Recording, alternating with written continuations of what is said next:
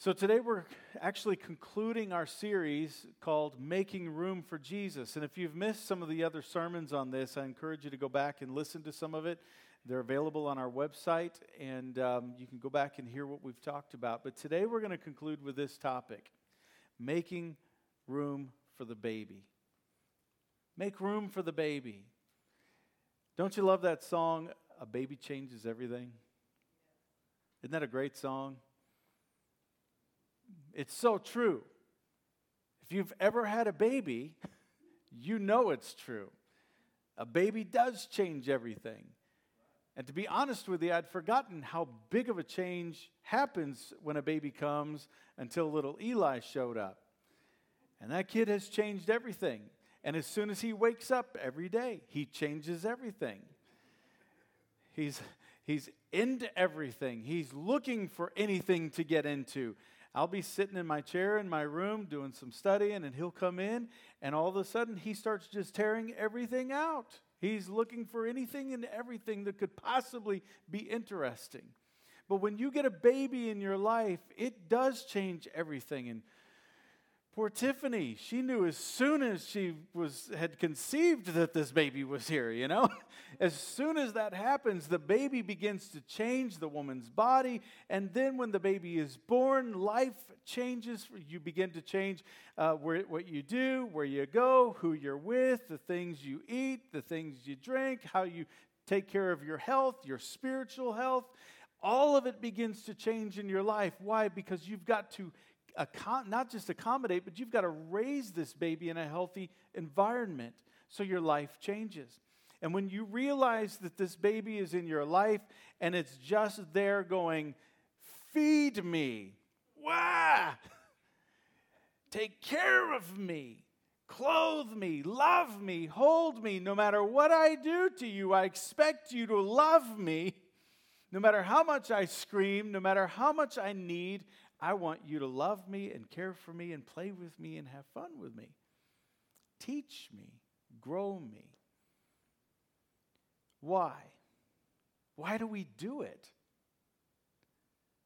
Because we see the value of a baby.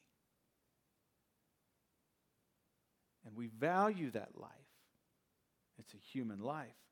You know, the baby is innocent, has a hard time communicating Eli's at a place where he sits at the table and he just goes, ah! and we're supposed to look around and try to figure out what he wants. We did it for at least five minutes last night, trying to hand him different things, and he's like, no, no. Jacob ended up just handing him a spoon, and he was like, okay, that's what I wanted, just a spoon. Made no sense to us whatsoever. And a parent who won't love and hold and feed provide, train, take care of their child. That's not a good parent. That's selfishly deranged as far as I'm concerned. And they haven't considered the value of this life. The question that you have to ask, well, the question that we normally ask when we consider having a baby in our life is do I have room for the baby? Do I have room in my home? Do I have room in my heart for another baby? Do I have room to do what I want to do with my life with this baby? Do I have room in my life for this baby? But, but the challenge is instead of asking that question, because it's really not the right question, the right question is Will I have room in my life for this baby? Will I make room in my life for this baby? That's the right question. Will I make room in my life for this baby? And when it comes to our spiritual life, it's the same. Instead of asking, Well, do I have room in my life for Jesus? the proper question is, Will I make room in my life for Jesus? Those are two completely different questions. Because do I have room in my life is saying, okay, do I have room in my life for Jesus? I've got this addiction. No. Will I make room in my life for Jesus with this addiction? Will I let him come in and change me? Will I let him come in and work in my life? Will I have this sin? Do I have room in my life for Jesus with this sin? No. The question is, will I make room in my life for Jesus uh, with regards to this? I have this relationship. Will I make room in my life for Jesus with this relationship? I have my future. I have my goals. I have my dreams. Will I make room in my life for Jesus to accommodate for him in my life, even though this is what I want? So, when it comes down to it, God could have come in so many different ways, as we saw in the video. He could have come in so many different ways. He could have come like Aslan, the lion. Imagine if God had done like C.S. Lewis talked about in, in The Lion, the Witch, and the Wardrobe. Y'all remember that? That was a great book. It, imagine if he had come as a, as a big lion. I don't know about you, but I would listen to a lion that could walk and talk and say, Whoa, listen to me. You know, that would be pretty awesome to see a lion doing that. God could have come and done that. He could have come in, in a spaceship.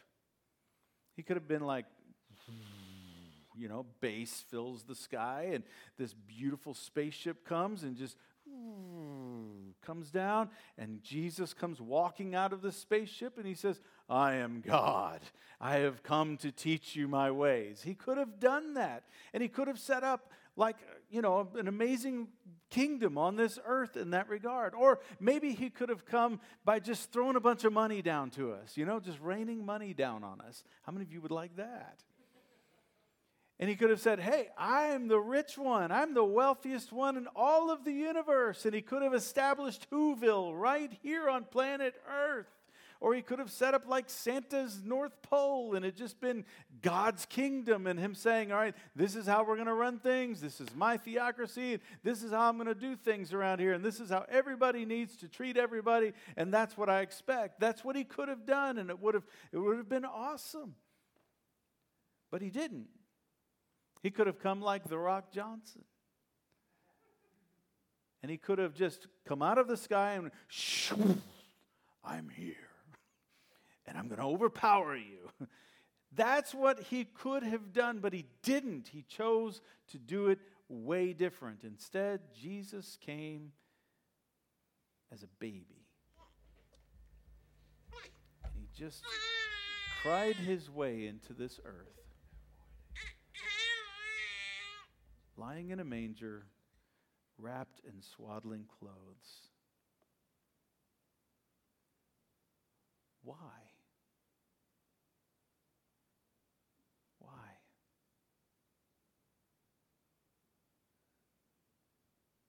And the answer to that question is the whole meaning and purpose for your life. He did it because God wants to be loved.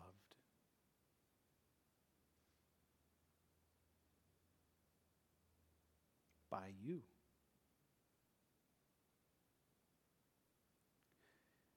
Because a baby changes everything.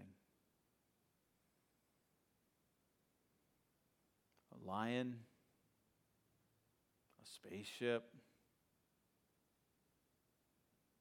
a big muscular man all of them can be powerful and strong.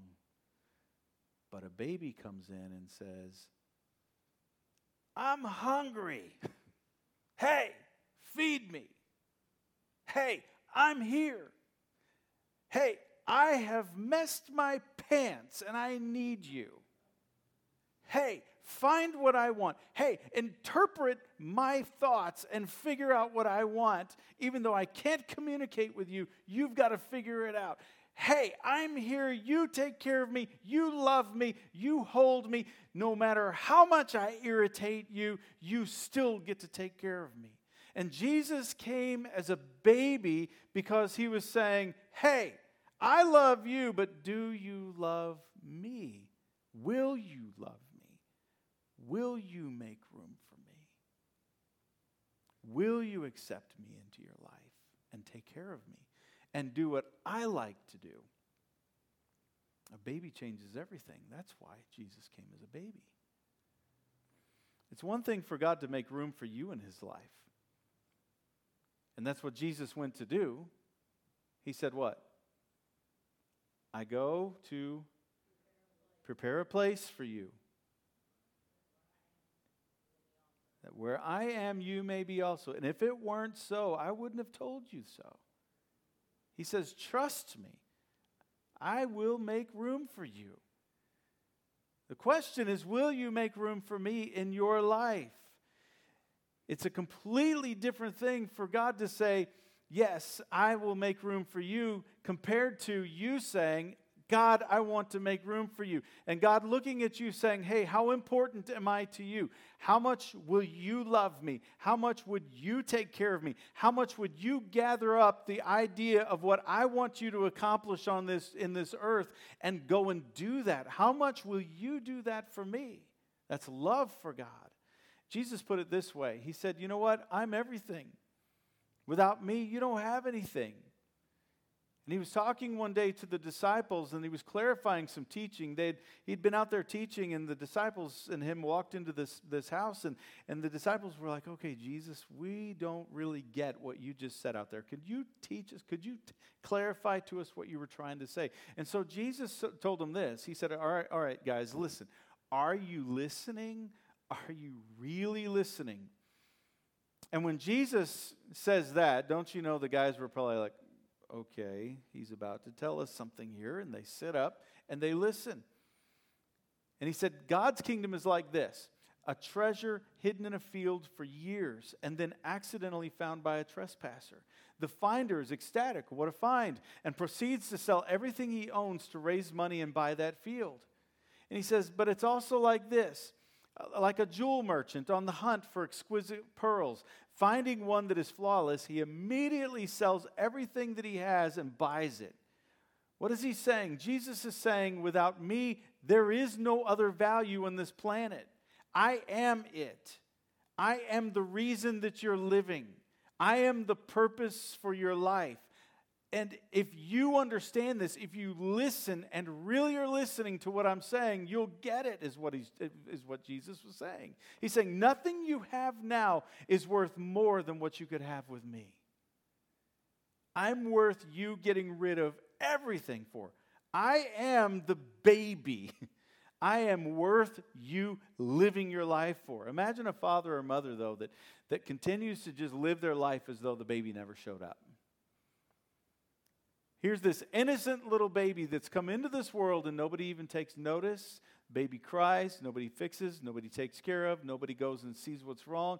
Dad never goes and provides for him, doesn't, doesn't take ownership of this child, or the mother just continues in a horrible lifestyle, or in some cases, the babies get sold into even slavery. But Jesus is saying, if you're listening, if you're really paying attention, you're looking and you're going to see here's something worth changing everything in your life over me. You see, God wanted to experience true love. So he became a baby.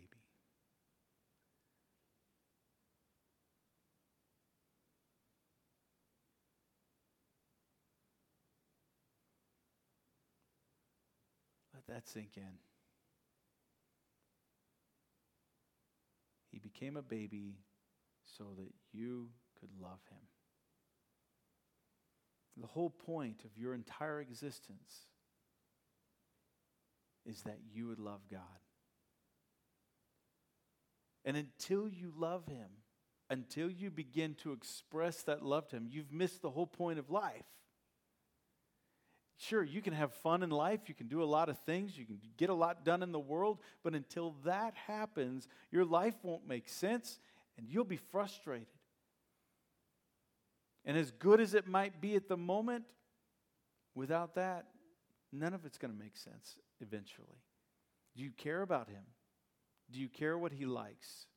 Do you care about what he doesn't like? Do you care about the things that Jesus cares about? Doing the things that He would be doing in this world? Are you so caught up in your own desires, your own needs, your own wants, and demanding your own way? You say, Well, John, God doesn't want me to love Him.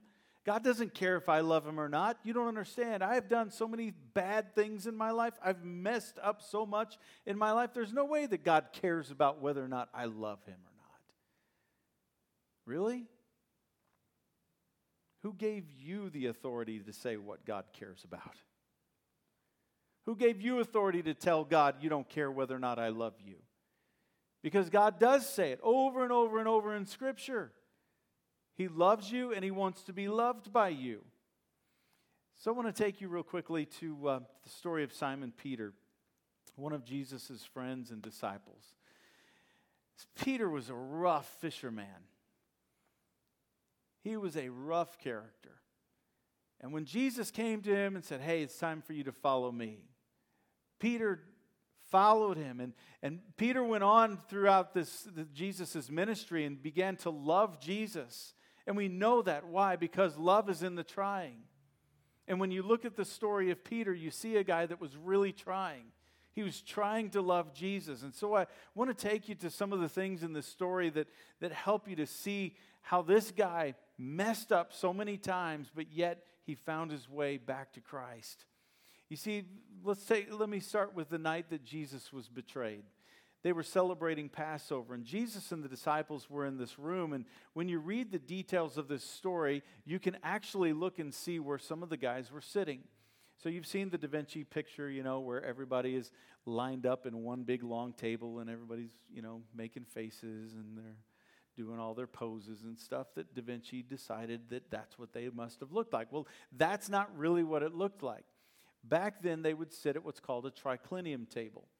So it would be shaped like this uh, three sides one, two, and then three. And so the disciples and Jesus were seated all around this table. Well, in the middle of it was of the table was the servant's spot where a, a, bowl of water and different things, utensils would sit in order for them to be able to be served. The servant's place to be seated was right here where they could easily get up and begin to serve. Uh, so you have the guest of honor and, and the, the man on left and right and all of that right over here, and then go down the line and the servants over here.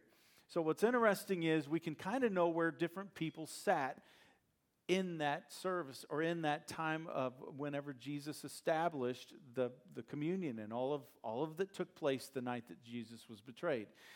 So, without getting into all of the details of it, there's, there's indication that when they came into the room, Peter came over and he found himself at the servant's spot. And we know that because he had a conversation with Jesus that was between him and Jesus that didn't seem to be heard by the other people.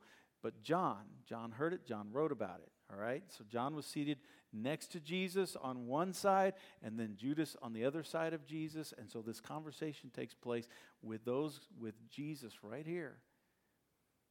So here's Peter sitting in the servant's spot.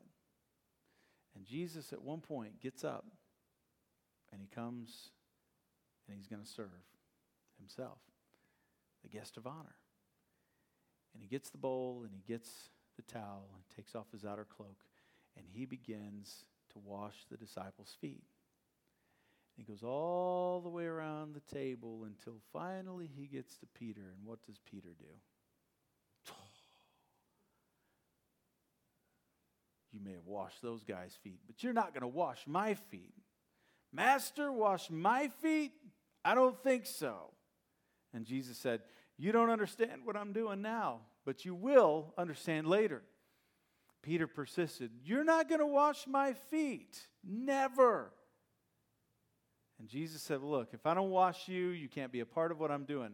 Master, not only my feet, then wash my hands as well. And Jesus is like, oh, Peter, just sit down, shut up, let me wash your feet, all right? You're making a scene. And Jesus went on to tell them that he was about to be betrayed, and he went on to tell them, and it's a beautiful thing. If you read from chapters 13 through 17, this is uh, like the longest one setting situation for, for Jesus to sit and just talk. And he also prayed. He prayed for you and me in that, in that sitting. And, and it was the night that he was betrayed before he would be crucified the next day. And Jesus was like cramming all that he could into the disciples that night. And John did such a great job recording it. And so you've got this situation where it's, it's like Jesus is intensely communicating to these guys. And he started with this He said, Guys, let me give you a new command. Here's what I want you to hear more than anything tonight. He says, Love one another. As I have loved you, so you love one another. This is how everyone will recognize that you're my disciples. Not because you're big and successful, not because you're blowing and going in the church and all that stuff. He says, because you love one another through the thick and thin and you take care of one another. This is how they're going to recognize that you're my disciples when they see your love for one another. And Simon Peter says, Well, Master, where are you going? And Jesus says, Well, you can't follow me where I'm going. You're going to follow later, but now you can't. Well, wait a second. The whole point of us coming with you is that we would follow you. What you told us to follow you. And you're saying we can't follow you now? And Jesus says, You will later. You're going to come later. Why can't we follow you now? I, lay, I would lay down my life for you, Peter says. And Jesus looks at him again and says, Really? Really? Because You'll lay your life down for me, as you said? Really? Because uh, the truth is that before the rooster crows, you're going to deny me three times tonight. And you can imagine Peter. He's been rebuked again. So later that night, in the Garden of Gethsemane, remember, Jesus is over there praying intensely. And he's begged these guys, Peter, James, and John are there in the garden. Guys, pray with me. You'll be tempted. This is a big deal. Tonight is a life changing night. Pray with me. Watch and pray. And they kept falling asleep. All of a sudden, soldiers come in. The chief priest comes in. And the chief priest's servants are there as well. And Peter looks at the situation and he says, You know what? Jesus said that I wouldn't die for him, that I would deny him. Here's my opportunity. I'm going to show him. He pulls out his sword and he takes a swing at one of the servants of the chief priest. And the chief priest's servant ducked just enough and it went whack right across his ear, chopped his ear off. Now understand, Peter is He's declared war here. He's ready to die for Jesus. He's ready, and he didn't just threaten, he pulled his sword out and he whacked. That's like not just pulling a gun, but it's shooting the gun. It is shooting, it is dealing with something in a way that is very offensive and threatening, and he was ready for war. And Jesus says, Whoa, whoa, whoa, whoa, whoa. Everybody stop. Everybody chill out for just a second. Whoa, Peter, put your sword away. Soldiers, stay where you are. And he reaches down and he picks up the ear and he's like, All right, everybody, hold on just a second. Here's your ear. And he puts it right back on the guy and it's like healed immediately. And Jesus is like, Okay, I'm the one that they've come for. Everybody else, chill out. I'm going to go peacefully. And he did. And Peter is like, What just happened? What just happened? I don't understand this. So Jesus, through the night, is in a trial. Justice miscarries. He's being beaten publicly. And Peter was confused. You can imagine how distraught he was. He's trying to figure out, man, I've tried to love Jesus, but I keep messing it up. He's trying to make sense of everything, and you can imagine him trying to figure out what did Jesus want? He doesn't want me to fight for him. I tried that. That disappointed him. He healed the guy. I cut his ear off. He doesn't want me to wash his feet. And he got frustrated with me because I wouldn't let him wash my feet. What does Jesus want? He kept messing it up. But guess what? Love is in the trying, right? Peter kept trying. And now he's over there being beaten. How do I love him? How do I? T- I don't even know what to do in this situation. And you see, Peter was there because one of the other disciples had access into the courtyard doesn't say which one, but the other disciple had access and he got Peter in there. And Peter wanted to be there. He wanted to see what was happening and be there for Jesus if he could, but he didn't know how to be there for Jesus. You can just hear the frustration. And as he goes into the courtyard, the person at the gate that, that as, as Peter was being led in, the, the lady says, Hey, wait a second, aren't you one of his disciples? Oh, no, no, no, no, no, no, I'm not. I'm not. That's number one. He goes in and he's standing there, and the scripture says that he's standing there warming his hands by a fire. There were a bunch of people that were warming their hands by this fire, and they were, it was chilly out. And all of a sudden they look up and say, Aren't you one of his disciples? No, no, I don't know him. Really? Then one of the chief priest's servants, a relative of the man whose ear Peter had cut off, said, Didn't I see you in the garden with him? Aren't you the one that cut my, my relative's ear off? And again, Peter denied it. And just that moment, a rooster crowed. You can imagine Peter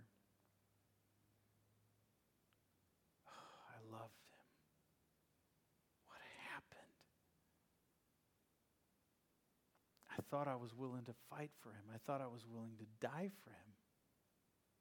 What happened? How could I have done this? James David, would you come? And so Luke records a more detailed look at what happened. And I want to take you to that more detailed look because there's, there's one key thing in there that I think is important. You know who Dr. Luke was? Dr. Luke wasn't a disciple, he was a doctor.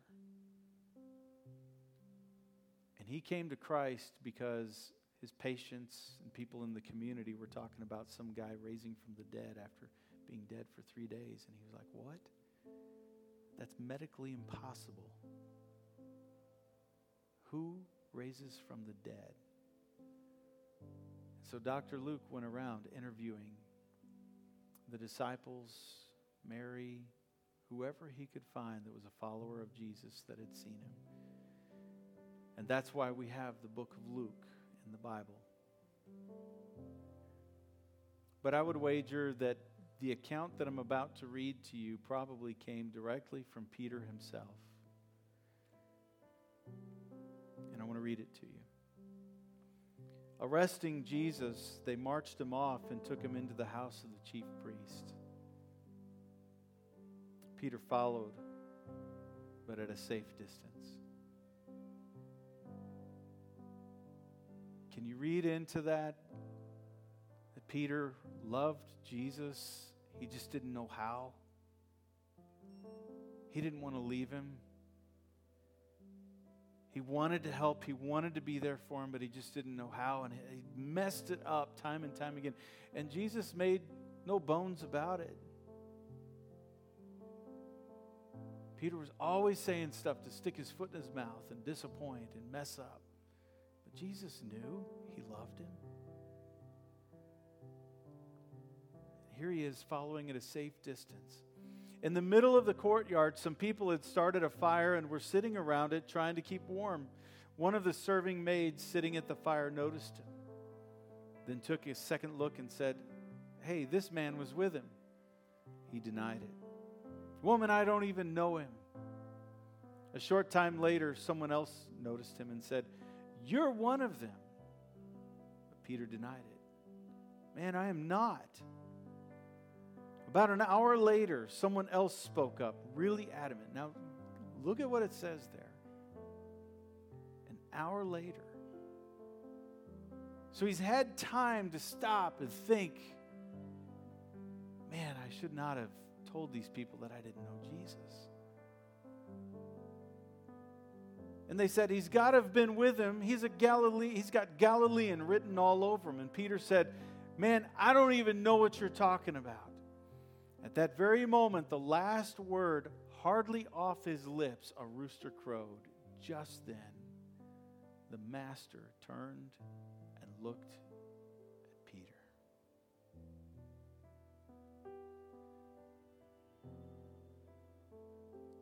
Can you imagine being Peter in that moment?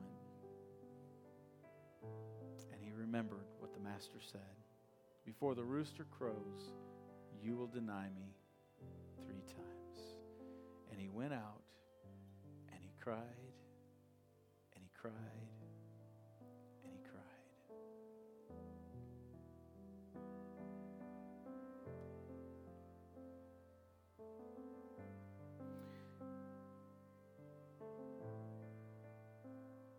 He loved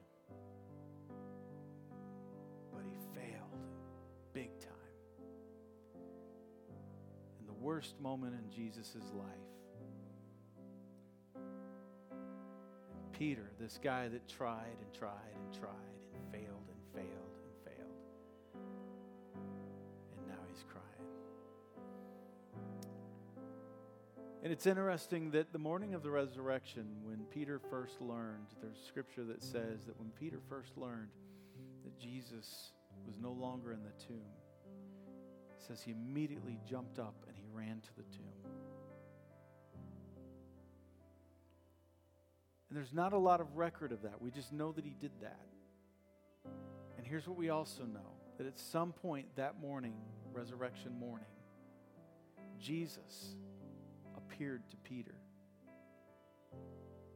We don't know anything other than that. We don't, we don't have record of a conversation. All we have is that Peter saw Jesus resurrection morning. There was no reconciliation. It was just an awkward moment. You ever had one of those? The last time they'd looked at each other's eyes was when Peter denied him. And so we come to the story in John chapter 21. Peter is hanging out with the disciples and he says, "Hey guys, I'm going to go fishing. Anybody want to go with?" Six of the guys get on the boat with him, and they spend the night fishing, and they don't catch a thing. So it's early in the morning, and they look up, and there's a man standing on the beach. They don't know who he is. And the guy yells out, Hey, did you guys catch anything? No, not a thing. Why don't you drop your net on the right side of the boat? and almost in a reflex, I guess, because Jesus had done this to them before. They just, all right, why would you do that for a guy that you don't even know who it is? But they did it. And all of a sudden, the net was full. John looks at Peter and goes, It's Jesus. And it's really interesting when you read this. You can go back and read it for yourself. You know how when you're at a party maybe and and somebody that you're in real big conflict walks in and all of a sudden you think, "Oh man, what am I going to do? They're here." You feel that pit in your stomach. You have unresolved conflict with this person and there they are. What do you do? You just start getting busy.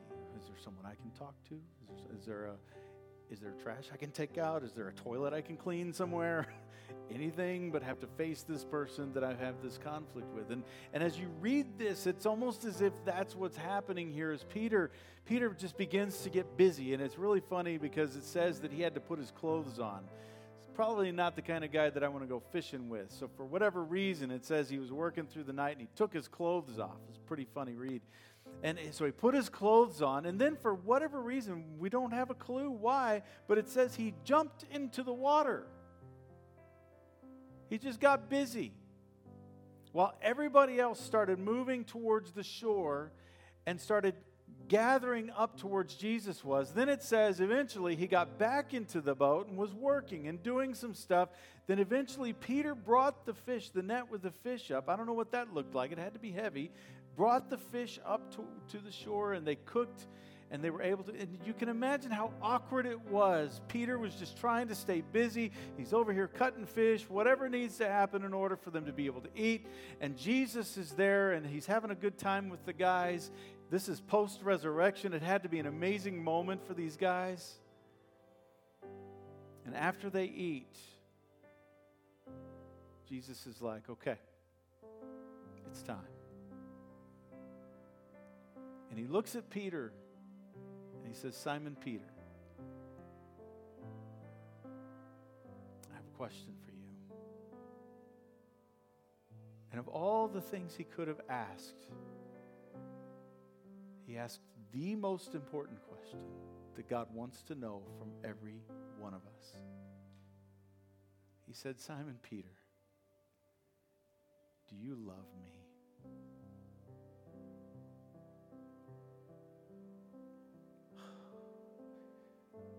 You know I love you. You know it. Then feed my sheep. Do what I like. Show me. Do what I like. Simon Peter, do you love me? He asked him a second time. Jesus, you know I love you. You know I love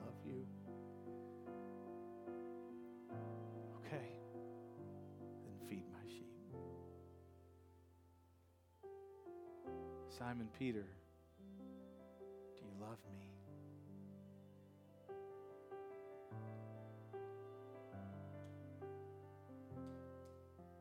Jesus, you know I love you. And you know that that just immediately just ripped him. Because he had the chance of saying it three times. Jesus gave him the opportunity to be restored. And he told him again, and do what I love. Feed my sheep. Take care of my people. And just a few weeks later, it was the day of Pentecost. Peter and all the disciples and whoever would were gathered in this room, probably the same room that they were in for the Lord's Supper. All of a sudden, the house shook. A violent wind noise came through. Tongues of fire came and rested on each of their heads. And the Holy Spirit fell on that house. And God's Spirit celebrated the opportunity to have relationship with humankind like never before.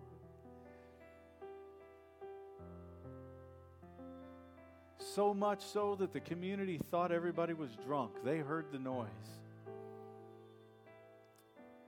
And Peter walks outside and he says, "Folks, we're not as we're not drunk like you suppose."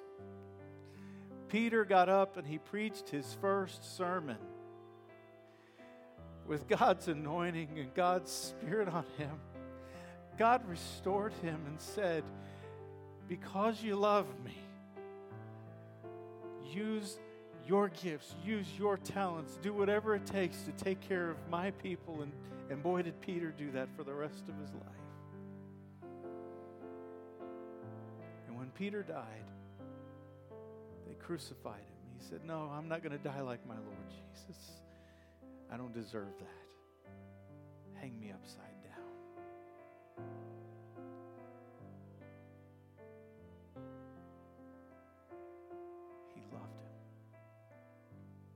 And you need to know this the way back to God is not through lighting a candle, praying a certain prayer. The way back to God is that you decide to love Him. And when Jesus came as a baby, He said, Love me. I love you. It's your chance. Will you love me?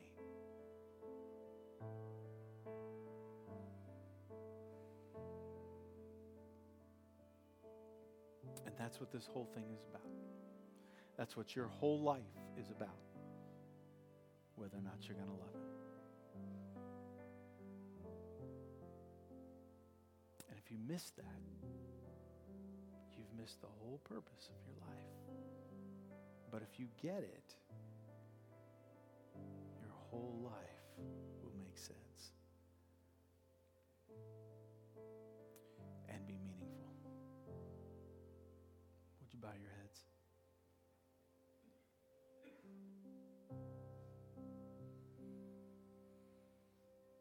Do you love him?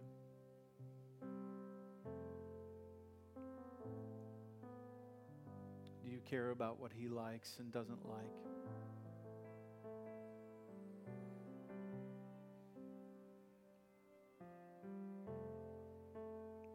Have you made room for him as a baby? Sure, It's one thing to say, God, you're all powerful and awesome, and I'm going to obey you because you're so awesome and powerful. But it's another thing for you to say, God, I'm going to love you like I would love a baby. I'm going to take care of what you like and don't like, and I embrace what you want and give you my life. I will change my life for you because a baby changes everything. So, Lord Jesus, we come to you today and we thank you for the opportunity to love And help us, oh God, as we go into Christmas, have this full understanding that that's why you came as a baby. And help us as we move into a new year to make some changes and to do some things that will allow us to express our love to you more. Maybe you're here today and you have not accepted Christ into your life. You've not chosen to love Him. You say, Well, John, He hasn't chosen to love me. Yes, He has. Yes, He has. He loves you more than you could ever imagine. That's not the question. The question is, Will you love Him? Will you make room for Him? And you can do that right where you are. Just welcome Him into your life, make room for Him. God, I give you my heart. Jesus' name. I choose to love you today. Amen. With your heads bowed and your eyes closed, I just want to give you an opportunity. If you say, Man, I gave my heart to Christ today, He's my God from this day forward. Right where you're at, would you just look up at me until my eyes catch yours?